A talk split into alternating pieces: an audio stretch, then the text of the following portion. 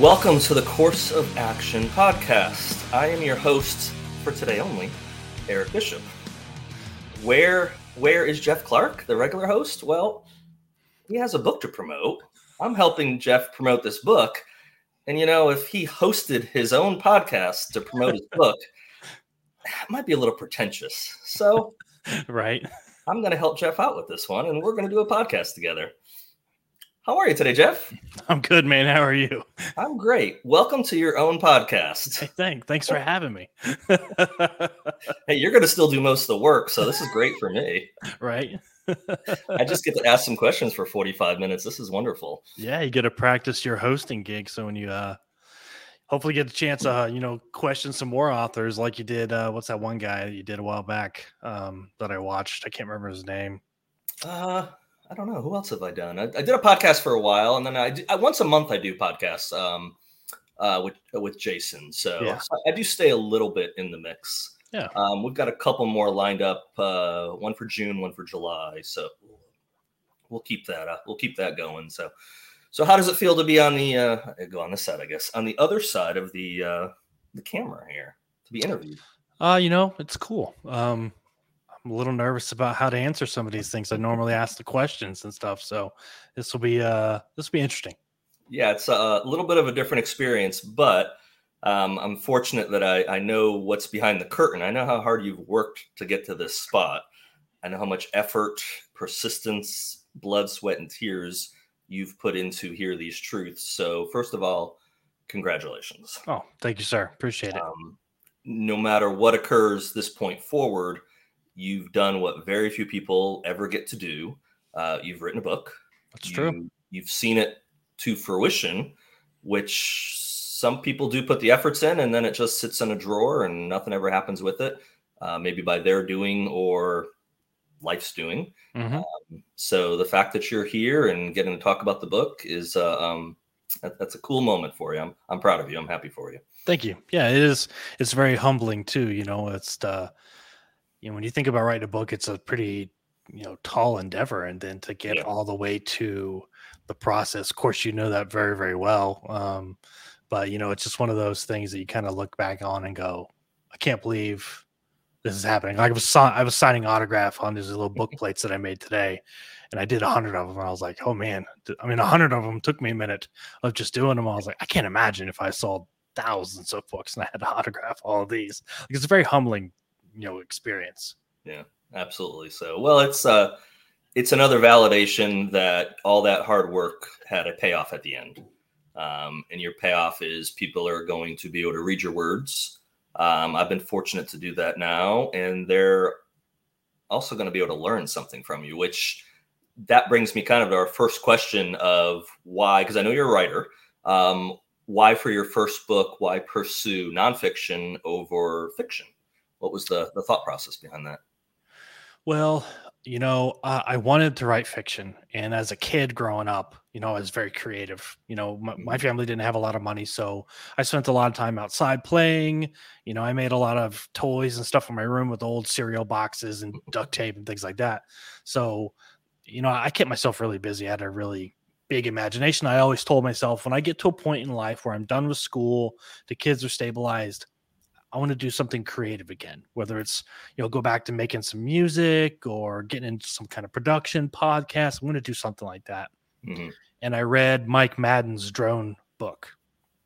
And that's when I said, I should write a book. I should write like a fun thriller book Mhm. and just and just let my imagination run with it because I love spy movies, I love action and all that. Sure. And I kind of started writing some ideas down and developing them, but then I got to a point where work was really ramping up. And then my wife went to school and we were kind of separated at the time while she was off to school and we were kind of focused on those two, you know, avenues.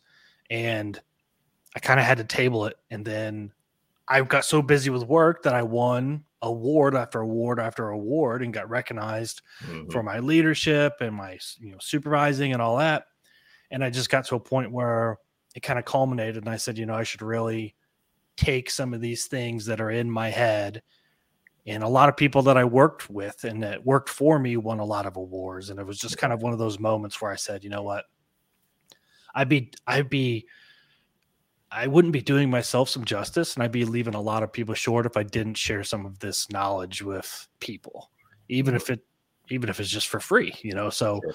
I said I'm gonna I, told myself before I could write something fun, I'm gonna write something necessary. And that's why I wrote the leadership book. I think that's a good quote right there. Before you write something fun, right? write something I should write that down. You should that, write that. That Luckily was half, recorded. right. It's that, recorded. that was half of my problem writing the book was getting out everything out of my head. Yeah. Onto notes and onto words because I would talk all day long about stuff and I'd have sure. no way of capturing it. And my wife would be like, "Hey, that was pretty good. You need to write it down." And I never did. So that was yeah, half the battle. Did. Yeah. Um, so you spent 12 years in the Air Force? 12 years active, 12 years duty. active duty, right? Um, so how much of this process that it took to get to this, how much, you know, you talk about making notes or man, I should, I want to be able to remember this. Did some of these thoughts and ideas, did they start early on in your military career or was it later on when you started to, you know, get older, get wiser, have a family?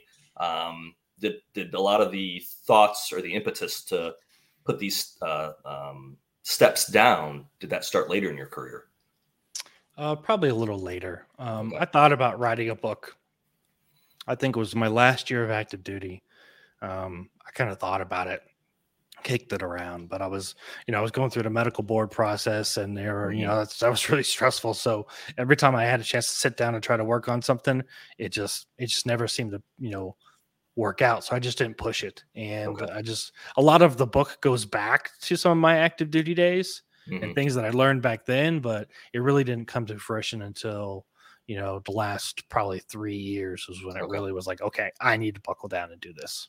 And how long have you been out for?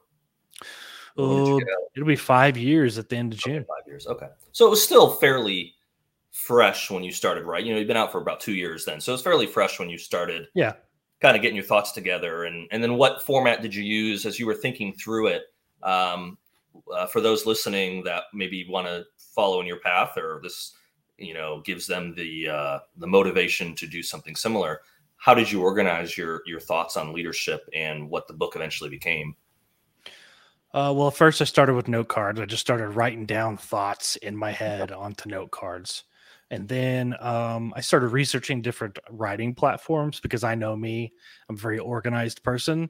Mm-hmm. I can't do Microsoft Word. I won't be able to do it. It just, um, it doesn't give me an avenue to quickly go back and look at a different chapter or something. So I just don't. Right. I don't like it that much. I've used it for academic papers and stuff like that, but um, I needed a software, like a no joke software where I could dump sure. notes and ideas and everything like that in there. So I just started researching and I finally found a couple different platforms and tried them out. And I just picked the one that was, you know, kind of worked best for me and helped me organize myself, you know, taking my thoughts from scribbles to words. Exactly. That was that was the biggest thing for me is getting organized. Getting or, yeah. Well, and that's a good you know tenet for leadership is being able to be organized so. right could you imagine if i wasn't i would question your leadership ability to write a book for sure if you if you had no organ if, if, it was just a wall of sticky notes and you're like where do i start? I don't know how to put these together but right? You um, wrote a book out of that? Yeah but it's a daunting task. So, it is. you know for me I, I use word. So but for what i'm doing with a story um it lends itself to work that way for me. I know other people that it doesn't. Some people write, um, you know, Scrivener. They use a bunch of different softwares, and then they piece it all together at the end.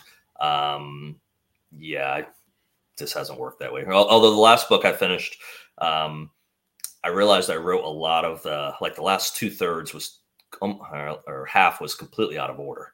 So hmm. there was no chapter numbers. It was chapter XX. Yeah. And I would literally say this with this person happens and that would be the header and then i wrote the story. So when i went back after I'd like oh this has to go here this so i wish i almost had used something different from word um so i'm still editing so i hope it's all in the right order. We're gonna right. find that's out why, here, that's why i like scrivener because you can you can build a chapter then t- give it like a note title. Right. And then uh, i like it just because i can then go easily reference back to something and if I don't like where it is, I could just drag and drop. Yeah.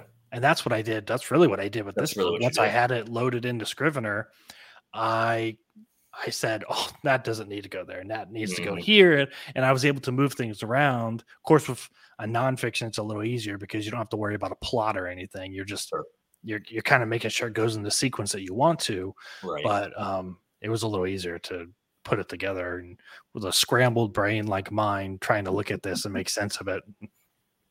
Well, you, you you've got a family, you have a full time job, you've got a lot of things on your plate, so you've got that allocated time, and that's an, my next question actually. So how um, I know for myself the process I followed, but I also know that most people's processes are, are, are very different or can be, you know, generally different. So what was your process from you know not uh, from from the initial idea to completion? Did, you have a set goal of I want to spend an hour a day on this, or when I get time, or weekends? What was your uh, what was your process like to organize all your uh, all your sticky notes and note cards and everything? Well, once I got everything kind of built into Scrivener, kind of how so I could look at it and envision it, that's Mhm. when I really started kind of working on it a little bit at a time. Okay. Um, my problem was, and what I had to eventually do was just put everything else to the side. And, you know, I if I ever meet Jack Carr one day, I'm going to blame him because when he wrote Savage Son, that jump started like kind of that creative process Mhm. and I couldn't get, you know, fiction ideas out of my head. Right. So I went through months where I just I didn't even touch my book, and you know, Okay. because I couldn't get motivated. I couldn't get in that frame of thought of of leadership and and nonfiction and stuff, and just kind of self help and and reflecting on my career. I just couldn't get into it because I was just so motivated. Um, by you know, like Savage Son was just a, a it was the book for me that really kind of made me go, oh, I should definitely try this, even if it fail, I should definitely try it Mhm. and um, I just had to put everything away. I mean, I had a stack of books going up. I was still buying them, but I was like, I'm not reading them Yeah. Until I get this done. And then when I finally sat down and did it, it took me probably about six months okay. of getting it organized and putting it into a book format. And then that's when I said, this sounds boring. And I kind of had to. I kind of went back to the drawing board and said they got to take something away from this, and that's what I kind of came up with the algorithm that I have in the book. Okay. Um, and that's kind of what. That's when I said, okay, now I've got three parts to the book. Yeah. That's when I started moving things around a little bit and making sense of it. Yeah. So yeah, I, I like I've got the table of contents actually printed off right in front of me on this other side. So yeah, the, the way you broke it down for effort, process, and progress, um, eh, great, great flow, great flow, especially with the subpoints and everything. So um, I realize it took you some time to do it, but I think the uh, I think a to start with the first point effort was well well done, well done effort um, because uh, well, you can almost follow that and logically in this statement. Your effort was spot on. Your process obviously worked, even though it took you time. That process worked to get you the third point, which is what you have, which is your progress. So your progress was from beginning to end. You know, take that initial idea of leadership and how do I formulate all these thoughts that have been running through my head probably for years Yep. into a um, cohesive book that's going to hopefully teach people something and motivate them um, hopefully to make changes i think that's you know a lot of times especially something on the nonfiction side um, you're, you're, um, this is definitely much of I, I would definitely consider this a motivational book Mhm. um, just trying to motivate people to you know just even your chapters you know when you know under process you've got to have the daily habits you got to be deliberate um, and then I, I love that you have something on coaching and mentoring because I think so often, um, and this is something definitely I want to probably out of order here, but maybe we can deviate into into this question of um, I, I'm, I'm pretty sure I know your answer because it's almost understood is leadership is something that is just lacking. Um, speaking for the United States, I won't speak outside of you know our, our, wheelhouse here, but um, leadership is lacking, and it's not just lacking in one area of society. I mean, I think it's lacking across the board, uh, from from the top, which I would say the top is actually the family unit, um, all the way down to I'd say down level is where you've got the government. Um, just because, and you know, they should you know shouldn't be yeah. Don't give them too much credit. yeah, well, you, you, can't give them credit. I mean, if you look on shoot, if you look on the headlines every day, you know, you hard, to, it gets harder to, and harder every day to give them credit for these anything. Are the, these are the people we're electing to office. Really, mm-hmm. really, it's painful. it is painful, but the positive on that, and, there, and I, I think you're uh, like me. Uh, your glass is half full. The glass is not half empty um, is change starts within. Yep. And when it comes to leadership, leadership, um, once you understand the concepts behind that you've you know spelled out here in your book, leadership starts within as well. And if you take those truths, if you hear these truths and you learn and you're able to then go out there and teach others and you're able to display these leadership characteristics, that's how change occurs. Change doesn't occur by looking up to a political figure, a celebrity, uh, whoever might be, um, yeah. or an author. Um, change occurs when you yourself make uh, your leadership, and you know, really happens from one person going out to the others and affecting change. Change yourself, teach others, and hopefully those truths will um, will resonate, and then they can replicate that same process. Yeah. So. Yeah, I think it was. It's really, really important to, um, and it was one of the kind of the turning moments in my career was realizing, um, I was only going to be better for people if I worked on myself as well. Not necessarily first. I mean, some people would argue you need to work on yourself first before you can work on others.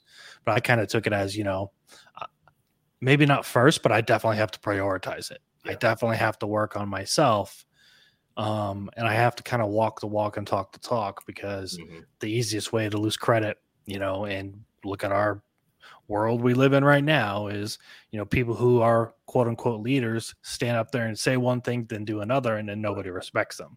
Well, the, it goes for leadership at every level, down to the, mm-hmm. you know, supervisor at the 7-Eleven. You know, if, if he says one thing and does another, his workers are going to be like, "I'm not going to do that." You exactly. know, so it's uh it's important to work on yourself while you're doing anything because you can't turn around and tell people. Well, I mean, even, even me and you as, as fathers, you know, mm-hmm. um, we got to work on ourselves and be better ourselves because if we tell our kids one thing and then we go do another, they're going to be like, "Well, what am I listening to this guy for?" Right. You know, it doesn't make sense. So it's it's just important to work on yourself. You have a lot of quotes interwoven within your uh, pages. Um, some of them Love are quotes. anonymous many of them are attributed. Um, so as I was going through the book, I, I, about a dozen or so that I made notes on, um, and it kind of just relates to what we were just talking about here is um, truth. Tr- you know what is what is truth? Um, and so this quote, which I think is great, it's the first one I wrote down is it's early in the book because they did go down in, in, sequential order. But truth exists, falsehoods have to be invented. Um, mm-hmm. So talk a little bit about that. Talk about how you got to the point of realizing that there was some truths, which leader th- leadership is a truth, um, and you know, discovering that truth and then putting it down so others can learn from that truth, and and, and which which ones kind of resonated with you um, in the process that were important enough to to you really form the backbone of your of your novel of your of your story. Well, uh, I'll, I'll, give you a little secret. Um, some of the ones that are anonymous were actually me. I just there didn't give myself credit for it. Um, because I felt like I felt that was a little, you know, egotistical, but I didn't want to leave it out. Sure. So I was like, I'll just put anonymous. And my publisher was like, Who said that? And I was like, Well, I did, but I don't want to put my name by it. And they're like, You should. I was like, My name's already on the cover. Like, yeah, I can. I was I like, How about how about I just put anonymous? And because I had a couple other quotes that I found and then I couldn't refind again. So I couldn't give the proper person credit because I couldn't find it again. So I just put anonymous and hopefully, you know, it'll work out. But um I did a lot of research on the quotes. I had a lot of research or had a lot of quotes written down um and stuff that I wanted to talk about. So I tried to just strategically place them when I was trying to drive home a point of emphasis. Yeah. Um, and when it comes to the falsehoods, the reason why I put that in here is because a lot of times as individuals, we'll say, I'm doing a good job, right? I'm doing a good mm-hmm. job. that's a truth that we're telling ourselves that we made up right to make us feel better because we're protecting ourselves right from the the real truth, which is no, you're not doing a good job. You're screwing up. This Mhm. isn't working, you know? And I look at politicians and I say, that's that's that's the label. They should put that on every single office door in Congress, you know, because they say we're doing a good job. Look at the economy. It's you know, blah blah blah. It's this or that. We're doing a good job. And it's just a falsehood that you told yourself to make yourself feel better. It's not the truth, but you Yeah. call it the truth because you say, "Well, I'm being honest with myself. You know, I'm doing a pretty good job." Mhm. So that was a that was important to me to put that in there because that was a key, kind of a key turning point in my career was understanding. I was telling myself I was doing a good job, but you know, sometimes it just wasn't really a good job you Mhm. know, or, or people around me weren't doing a good job. And I was like, well, how can I say I'm doing a good job if my my workers aren't doing a good job? I'm not Right. really doing a good job. I'm doing a mediocre job, and I'm allowing them to be below average. Mhm. Right? And I'm saying this is a good job. So that was really really important to kind of put in there to kind of you know get going from the get go. Is hey, watch out for that because we'll we will lie to ourselves. Sure, absolutely. Well, everyone wants affirmation. They want affirmation either um, from the outside or from themselves that you are doing a good job or you are on the right path. Um, and, and just circling back to what you had said earlier, how you know you have to change yourself a lot of times. So, you know, change starts within. You have to change yourself first. And again, I agree. A lot of times people think, well, I have to change and and, and achieve this certain level before I can help anyone else which I don't think is very true, only because we're going to continue to change our whole life. We're going to continue to learn our whole life. And, you know, it, your book is a great way to teach leadership. It's not something you're going to learn, though, by reading a book, because there's no way you're going to make all those necessary changes Oh yeah, no, immediately. And if you did, they probably wouldn't stick. So they're lessons you're going to learn. And a lot of times they're lessons, you know, it's, it's like with anything in life, you, you know, fall down six, get up seven you know Yeah. you're going to stumble and you're going to fall and um, i think there's a quote in here about um, i thought you had one here about yes here we go one of the last ones i put down failure is not the opposite of success it's part of success and, and i think a lot of times people have this idea that well you know yourself other people out there well if you've written a book you know you've done all these successful things whoa, whoa, whoa hold on to get to a level of success normally takes quite a lot of failure Sure. And I mean, I got told no on this book several times. Yeah. And I got flat out told no from a agent who said, I love the idea. I love the premise. I love the idea of it. I love your words. You don't have enough Twitter followers. And I was like, Are you kidding me? That was he's like, You're not going to sell a nonfiction unless you have a huge following. I was like, Well, I'm not going to have a huge following, you know, if I don't have something for people to follow. Like social media is not it. So that was very humbling but at the same time that was a huge failure that really kind of opened my eyes to things and made me realize this is a different monster than i thought it was. Hmm Kind of sh- also shows where the market is now, where they put so much emphasis on you not necessarily writing the best book, but you marketing the book that you've oh written yeah more so Oh, than yeah.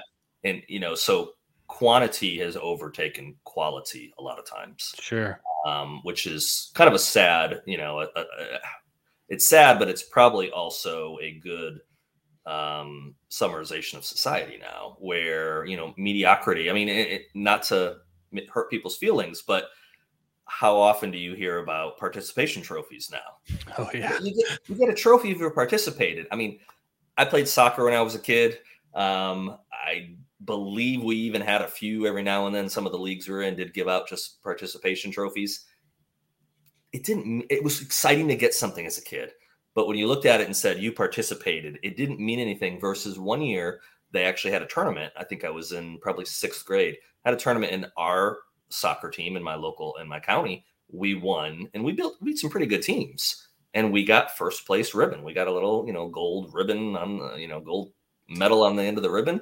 Yeah. Um, yeah, that's one still in my box. I still kept that one. That Right. one meant something for a while because I remember what it took to get there, and it wasn't that we just tried; it's that we succeeded. yeah Um, and I think all, all too often in society now, uh, success and success isn't the end all be all, of course not. But those people that get to a successful level are then almost targeted. Um, yeah. Well, look at all the people that didn't make it. We need to give them attention. Well, sure, we don't want to ignore anyone because trying to achieve a goal is very important. But that person that put in all the effort and succeeded, they do get their due. And it's not, you know, you can't give participation trophies out for everything.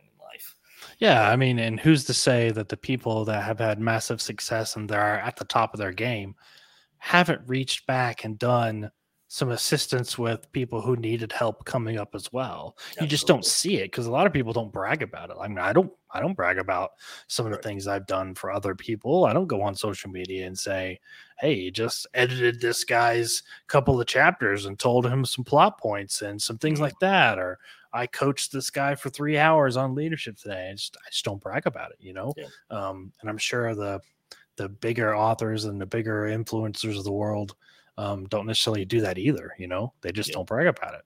Yeah, no, I, have had some assistance from some people that I put on the, you know, on the upper echelon there of publishing that have been helpful to me, um, encouraging to me, even not necessarily a lot of time, but just words of encouragement, advice. Um, early in the process, when I was trying to get an agent, I had a handful of ones um, recommend me to their agent. Um, so even though it maybe didn't get anything, it got my name out there. And just yeah. that small step to me meant a lot. Did yeah. they have to do that? No, they didn't have to do that, but they sure. chose to do it. Um, because I, I, tend to think too, and I always, I've said this in some of the interviews I've done and, and been on this last year with my book, is that at least for authors, I can't speak for musicians or art, artists, other creative folks out there, but um, just being that I've been writing as long as I have and interacting with authors as long as I have, most people that achieve any level of success in writing it's rarely their first gig. Normally they've you know they had a, a, corporate job or they were a lawyer or a doctor or whatever it might be or military for years but they they've they've had to achieve something and writing was always something they had a passion for maybe did all along but they didn't actually normally become a successful writer until later in their life you know yeah. past past 40s is pretty common um, i know quite a lot of authors that their first books came out in their 40s um, and then they still might not have got a success until book four, five, or six came out, um, but later on. But and I think when that occurs at a later age, um, there's a maturity there, and there's also an appreciation yeah. that even if you get a lot of money, you get notoriety and all that, you really do remember what it was like to struggle.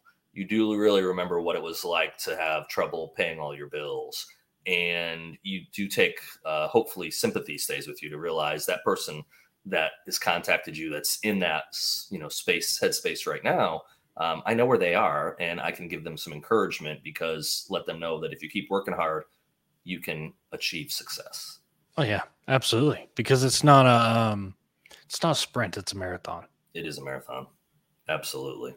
Absolutely. Um so what has the process been like for you after finishing the book?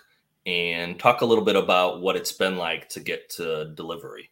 Um, just kind of the uh, you know the, the, pros and cons, maybe what you faced, uh, some of the lessons maybe you've learned in the process. So once I turned it over and I got an editor and we were kind of working through that process, that was kind of like the and not to you know throw my publisher under the bus or anything like that, but just to be kind of transparent. That was kind of the last major thing I did. Mm-hmm. You know, once you edit it and you look it over and you go, okay, it's done. That's the last big milestone that I had. And I'm sure it's kind of like that for a lot of other authors too. Mm-hmm. Um, the next big thing was the was the cover, but I already kind of talked to them about what I wanted and what I, you know, what they kind of knew what to do. Mm-hmm. Um, that was that happened in a matter of days once it finally got with the uh the graphic designer so that was that wasn't that in, involved but um after that you kind of like okay so what's next and they go oh well we're going to do this and we're going to do that and it's really kind of the balls in our court now right so i was kind of like well i got to just keep cranking away at social media um you know, I got to get a release date. I got to get some buzz going and all that because now my my job is to scream to the high heavens that it's coming. Mm-hmm. Their job is to deliver it. So, Right. um, I think the biggest thing I learned in this process was to not hold on tight to anything Mhm. because it could change. And not that you know publishers out to get you or they're they want to change it for the sake of changing but for them it's an investment. So they're going to change things to a point where they think the investment's going to pay out and it's going to be maximum successful. And you need to just be kind of conscious of that Mhm. and it, for you a book and you know this you know the book is your baby. You turn it in you go this is my product i'm proud of it i want to see this happen and they go hold on. Uh you know if because i i held tight to april release day i was like no i want it in april. I want it in april. I want it in april. I do not want to land in the middle of the summer when all these other books are coming out and all these other genres and people are on vacation and all that stuff. And my publisher was like trust us it, it'll go better if you're in the middle of all of it because then you Mhm. can get caught up in all of it and they had their reasons and i trusted them and Mhm. um, I think the biggest thing is just understanding that, you know, once you turn it over, a lot can change, and you need to pick pick your battles and decide Sure. what you're going to stand firm on and what you're going to trust, and just remember that as long as it's moving forward, you know, you've got something going. So don't do something stupid to you know delay the process. Just keep going with and let the momentum ride. Yeah. Well, you, can you can only in the process you can only do what you can do. Absolutely. It's kind of like you only know what you know, um, and you have to at some point, like like you said, and I agree because I've been through the process. It's your baby. You've put all this effort into it, but at some point, it it's not your baby anymore. some point, you hand it off to the publisher. There's you know no more changes are going to take place. You've got a release date, and you have to make peace with the fact that that book's going to go out there. Any typos, any warts in there, It's over. it is, it is what it is, Yeah. and y- your words are out there forever. Um, and y- you got to be okay with that, yeah. or you probably won't do it again if it bothers you that bad. But, yeah.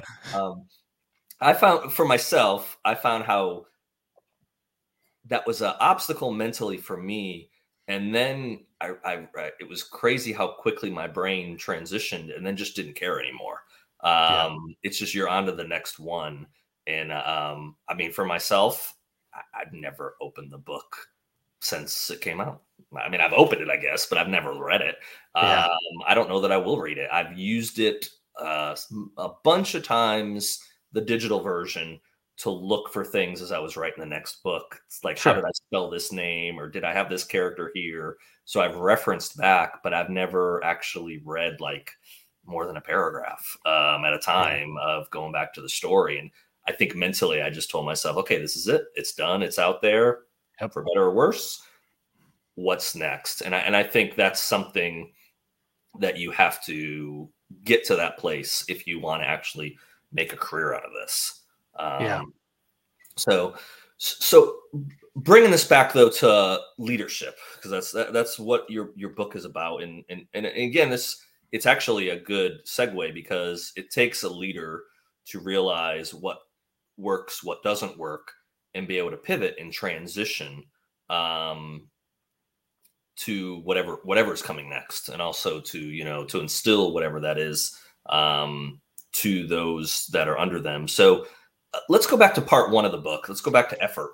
Um, talk about the um, empowerment and confidence that, um, that that's one of the points that you know kind of stuck out to me as I was going through stuff.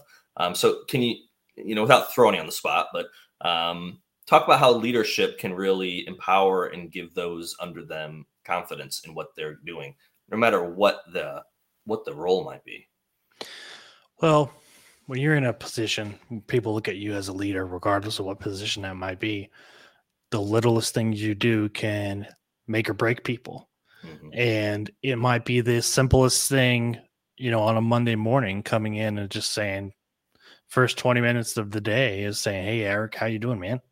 How did little Johnny's soccer game go? Mhm. you know it just shows that you care and that could change somebody's entire monday you know um another part of it is if, if they're if you're if you have an employee who's owns a program and their job is to do this program and they ask you questions about it you just say listen this is your program. Own it. I trust you. Yeah. If i have an issue with it i'll say something. Other than that you're the you're the expert. I trust you go do your job and do it well because I know you're going to. Mm-hmm. it's just giving them that empowerment, which kind of gives them the confidence too to say, listen. And I and I kind of put that in there because I had an employee a long time ago constantly came to me and asked for questions. I'm like, I don't know. I do not know the answers to this stuff. You mm-hmm. do because you do. You, we this, hired you to do this specific right, job. This is your role. And it was like I had to get this person past that to understand that listen, if I see something wrong, I'll stop you before you mm-hmm. you hit you you do the train wreck. okay, I mm-hmm. promise. But for, I just need you full speed down the track. I hired you to do this job because you're an expert in this job. I expect you to go do it. Now go do it. Go do it and own it. You're not going to hear anything from me until we have to start talking. But other than that, you don't have to ask me for permission to do your job. I expect you to go do it. Right. Well, I think that's a good leadership skill. Is not, um, and you definitely see it in court. I'm my experience is corporate America, of course. I didn't serve in the military, but um, micromanagement. Um, it's like that, that in the military. It gets micromanaged. And I'm and I'm sure you see both. I would assume you see both. You see you do. You see leadership out there that micromanages, and you probably see leadership that's like, "Hey, as long as you do your job and the crap doesn't roll downhill and hit me, yes, I don't care." I've seen both. I have seen both. Is there a leaning more towards one or the other, or just it's kind of a hit or miss on what you're gonna have, what you're gonna find? Uh, I would say, in my experience, I'm speaking just from my experience. I've seen more of the extreme on the micromanaged side than I have okay. on the so careless side. I've seen a handful of people who are like, so hands off that they were only concerned about if they got in trouble or not. Everything else could roll. They didn't like I've only seen that a handful of times, but I've seen several micromanagers that were to the point where it's like you're actually impeding progress. You're, you're, yeah, you're slowing things down by being that way. No, that yeah. totally uh, totally makes sense. Um, so which, that brings us to one of the quotes out there that I think, in some ways, uh, relates to micromanagement and just you know letting people do their job is and this was another one this is more towards the middle um, middle of the book probably but the loudest voice in the room is seldom the wisest. Um, so talk with us about what it takes for leadership to take that step back and you know again i think a lot of times being the vocal one or telling everyone what to do and then writing them gets more negative um, effects out of it than anything positive. Well, when you're constantly writing people, they're constantly looking over their shoulder for you. Right. So then their eyes aren't front, paying attention and focusing on the task at hand.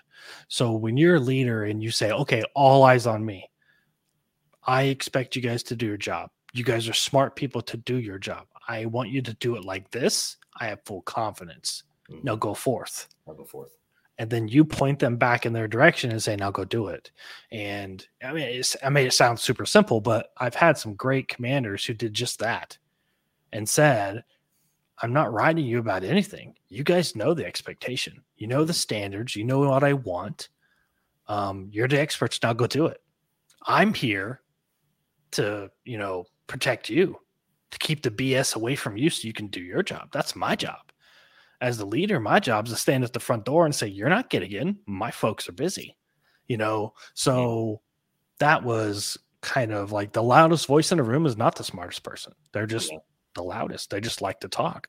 Most of the times they like to talk to hear themselves talk or whatever it may be. But the one who sits in the corner and says, A, B, C, now go, yeah. is oftentimes, you know, and that's what they say about introverts. Oh, well, people who are introverts aren't smart people. They're, you know, they just don't want to talk. They hate the world and all that. That's wrong.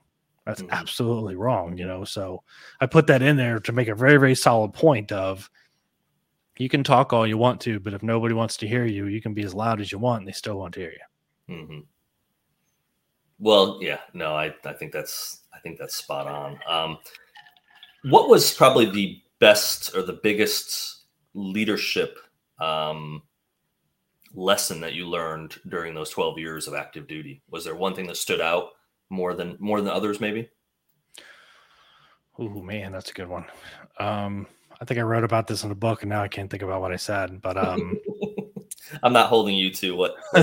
right? You're not referencing pages. no, I just got a list of questions. Um, I do have some chapters written down. Though. I would say maybe the biggest lesson was that um, I was responsible for everything, even if I didn't know about it. Even if you know, um, and that was a lesson that like people who are in charge you know they say people are in charge and they take charge that's yeah that's true yeah absolutely right. it's true however you know things can still go on and the military is a little different just because we're when you're a military supervisor you're in charge of a lot more than just work you're in yeah. charge of like what they do outside of time and stuff like that right so but it kind of goes both ways you know if they're screwing something up at work and you didn't know about it your head's still on the chopping block mm-hmm. and I finally realized I could lead people better by going to the chopping block with them instead of hammering them when they did something wrong. Gotcha. And I got in trouble for it. Mm-hmm. Instead, it was like going to the hole, you know, you get more flies with honey than you do with vinegar. Mm-hmm. Say, hey, listen, man, the next time something like this happens, let me know and we'll battle through this together as opposed to saying the next time you screw this up i'm going to have your ass you know and it was it just it made more sense that way and then it was like listen once you prove to people that you're willing to put your head on the grindstone uh, with them things change and then they they learn to trust you and understand what you're going to do for them as a leader, as a leader so that was probably my biggest thing that i ever learned with leading people and getting them to do what I wanted or getting them to do things better or is to is to take their side, mm-hmm. you know, and say, if you screw up, we screwed up. And that's where I think I put in the book, you know, it's one of my best quotes I think I've ever said. I actually wrote this one down was don't let we be a hollow word. Oh, that is a good one. And I don't have the one, that one written down. I was going to say, I've got two that totally tied into what you were just talking about. One of them is leadership is action, not position. So the, yep. the, the leader really is doing something, not just having the position of being over someone. They're actually out there actively doing it. And which then tied into what you just basically said is responsibility is accepting that you are the cause and the solution of the matter. Um, I think all too often, you know, and it's probably not new to society or new to culture, but um, you know, people are always willing to point the finger and say, "Oh yeah, you know, this is the problem. We do it now, even like, well, government's the problem. Okay, well, if government really is the problem, what is government? Government is made up of ordinary citizens that were um, put into power. You, you, might say that we didn't elect some of them. Sure, maybe, maybe there's another power to be, but whatever. yeah. the, the, the bottom line is those ordinary citizens were put in there. So if there's a problem, if they're not doing what they were elected to do, well, is it up to them to reach that euphoria moment of yeah. I'm not doing what I should. I'm, you know, I'm just stealing money or doing whatever. Yeah. Well, it's up to who? We the people. Yeah, we put them there. We got to vote them out. We we have to make the change because, uh, like you said, the light bulb's not just going to kick on one day and they'll go. You know what? I should be a better senator today. Yeah. I don't think that's how it works at all. Yeah, I don't, I don't think it's ever worked that way, and I don't think it will no. ever work that way. Um, no, you're um, right definitely not a, a you know, uh, people are flawed people. People are selfish people. Absolutely. Um, I think at the end of the day, people are good and people are kind. Mm-hmm. Um, unfortunately, we don't always put those people, uh, or those people don't always ascend to the top roles. Well, you know what I think about that is um, I agree with you, but I think the people who this is how I view politics. Because my brother in law told me like three years ago, he's like, you really should run for office, even if it's just in the city. You know, mm-hmm. you you would be a huge, huge game changer. Like you would be perfect for it to do things right. Right. And I said, here's the reason why I won't do it. And I'll never get into politics. Right. Because the people who have pure intentions know they can be more effective in everyday life with everyday people than they can be sitting on some Then they throne. can. Right. So I'll never run for politics or run for office or anything like that because I know conversations like this with you and other people are going to do way more help than me going to Washington and becoming another number. They are. I agree with that statement too. However, I also do think that, but then who is going to serve? And I think that's sometimes why a lot of times the people that get in there are not the ones with the purest intentions. Um, Yeah.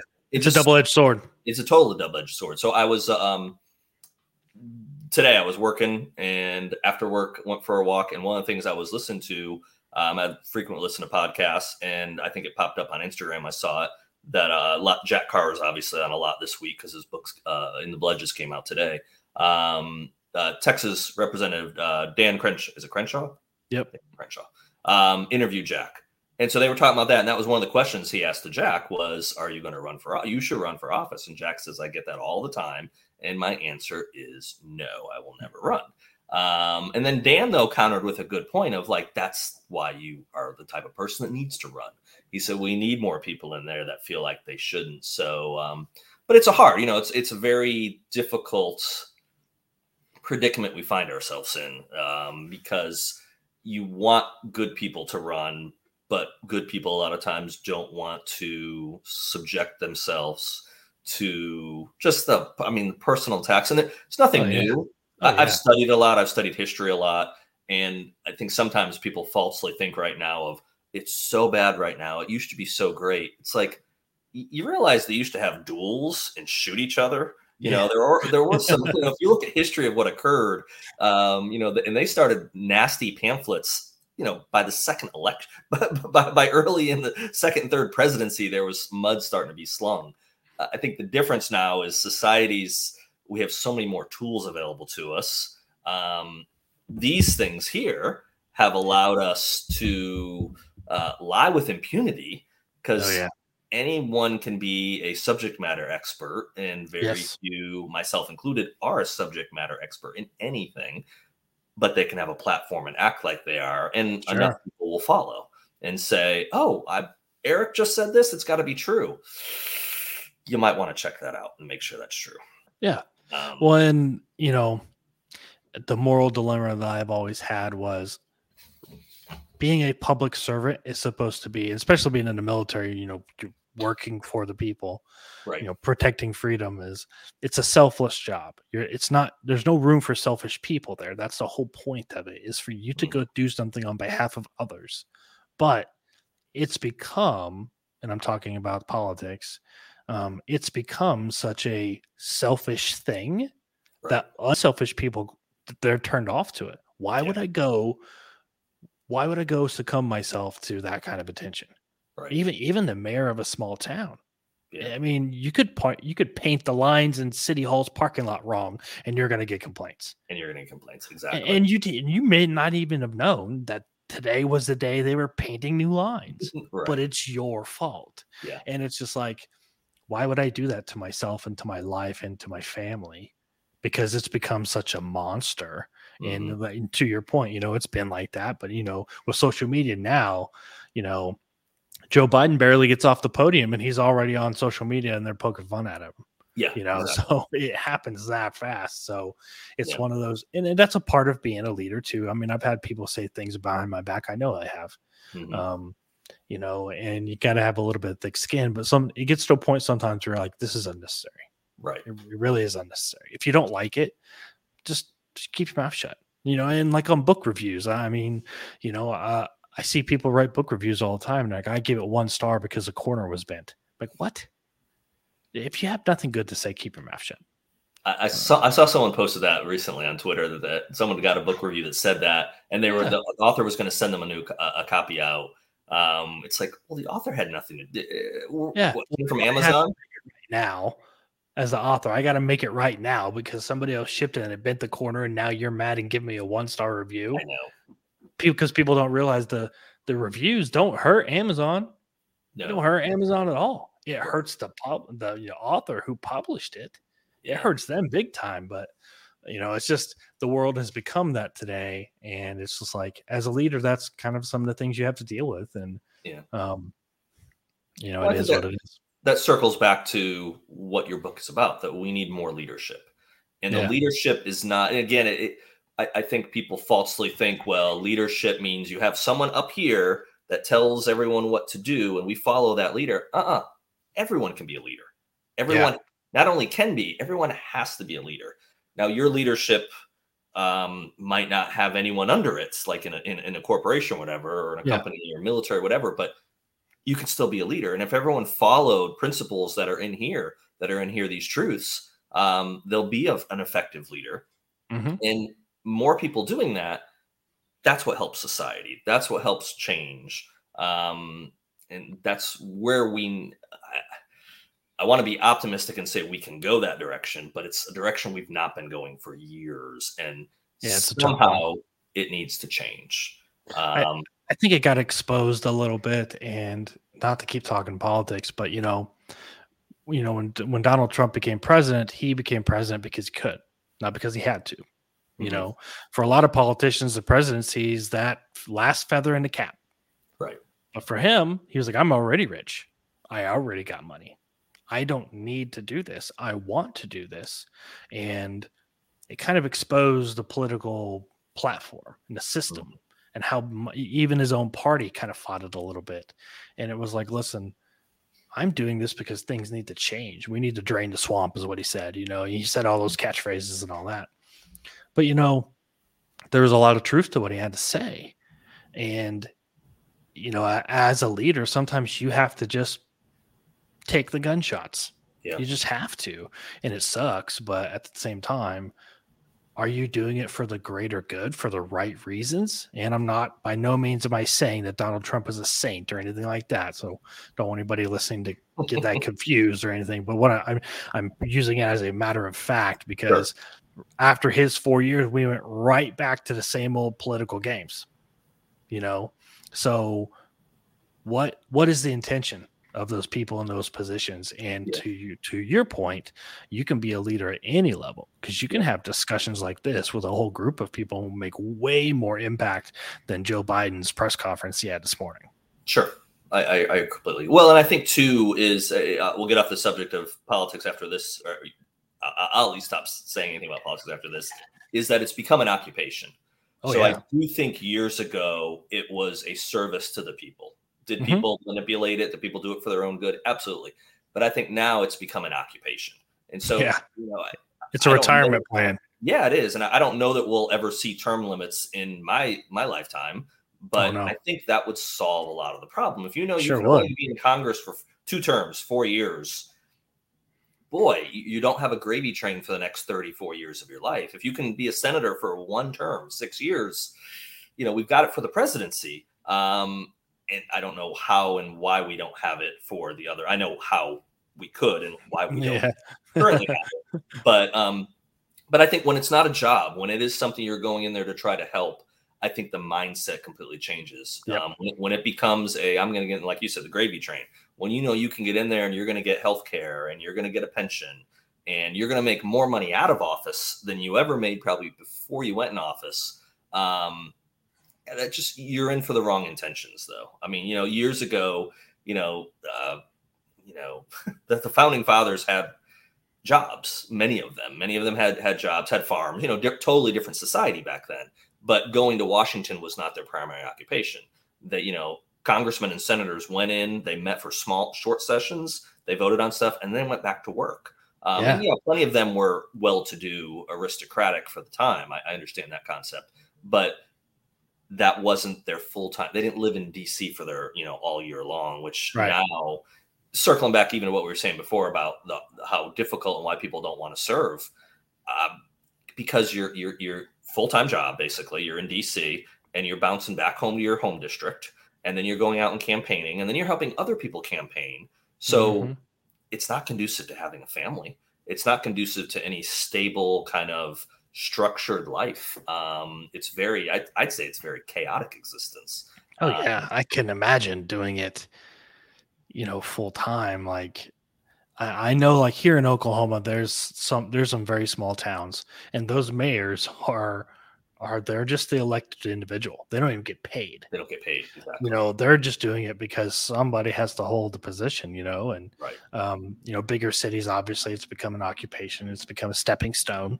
You know, you know, mayor, governor, you know, blah blah blah, and then you move up. But yeah, um, Constitutional amendment: pay these jokers one dollar a year for That's every elected office. I bet you we'll see some turnover.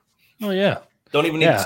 don't need term limits anymore. Just agree to pay them only a dollar. yeah. Or you, hey, you can't invest in anything that you maybe have a say in at all. I don't know how that's None. possible. I don't Yeah. either. I can't How do it that? as a, as an employee of the government. There's certain things that I cannot invest in. I believe it. Yeah. I had to sign papers that Yeah. said it. I have to file a like it's a declaration of investments every year because I work mm-hmm. in I work around contracts to make sure that I'm not investing into any of the contracted companies or their off or subcontractors and things like that. I have to declare that every year. Yeah.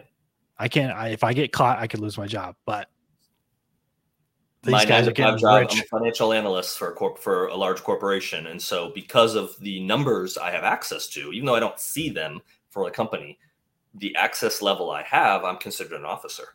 So I do obviously buy company stock, and I have blackout windows every quarter where I go anywhere from three to six to seven weeks where I can't sell anything.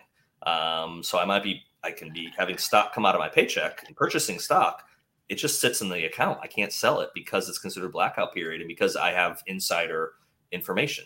Oh, okay. So I have to wait to enter that, which what I found, I think this is a big conspiracy we need to research. I found that typically when I get my stock in my account, within a couple weeks, the market keeps rising up and then it drops down right before selling period.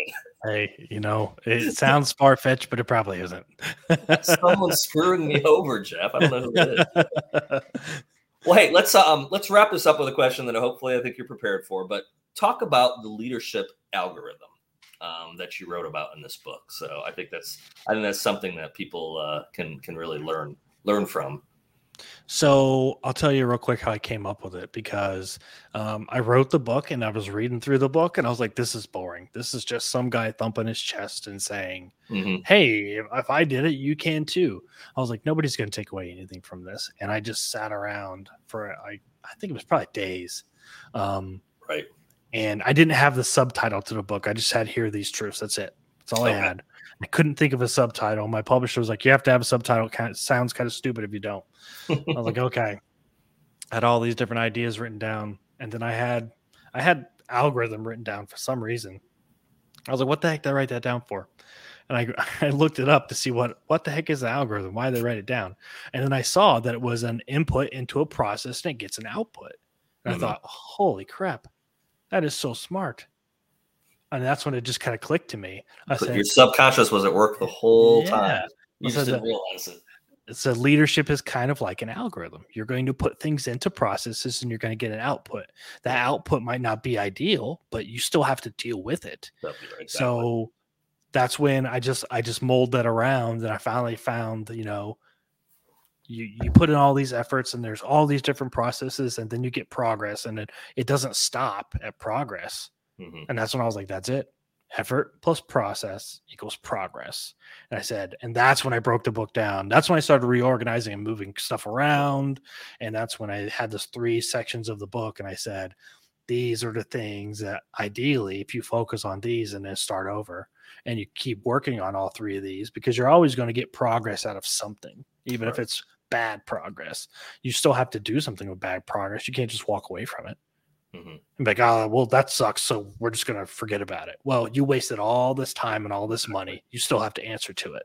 So that was a really big part. And that's something I, I don't think I've really seen in a leadership book. And I've read quite a few of them Mhm. was what to do with success and what is success? What is bad Yeah. success? What is good success? What are you doing with it? Mhm. or you just having birthday cake and saying, "Yay, we won," you know. so um, that was a big point that I wanted to do, and that's when that's when it changed. When I came up with the algorithm, that's when the voice of the book really changed, and that's when it was something I was proud of. Because at first I was like, "Oh man, I don't, I don't, I can't." I can't brag about this. I can't talk Mhm. about this. It just it sounded more like my life story and my my do's and my don'ts than it did anything else. It took on a life then. Absolutely. Well, I can, I definitely, I could, I could see how it took on a life just of how you put it together. So, and I, I don't have, I've got this version right here. So yeah, I you, have the electronic version. you have the first e copy that First- anybody that- has. that is an honor. That is an honor to have the first e copy. So, um, I didn't even have it. I found it on a folder and I said, "Oh, well, I can send this to people." well, I didn't even have a Kindle until when did I buy this thing? Um, October.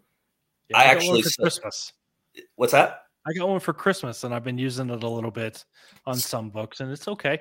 The so I, I will say, from a purely selfish standpoint, the only reason I bought one, uh, first of all, I was tired of getting books sent to people. People send me a book, and it would be I read it on my phone, which was horrific.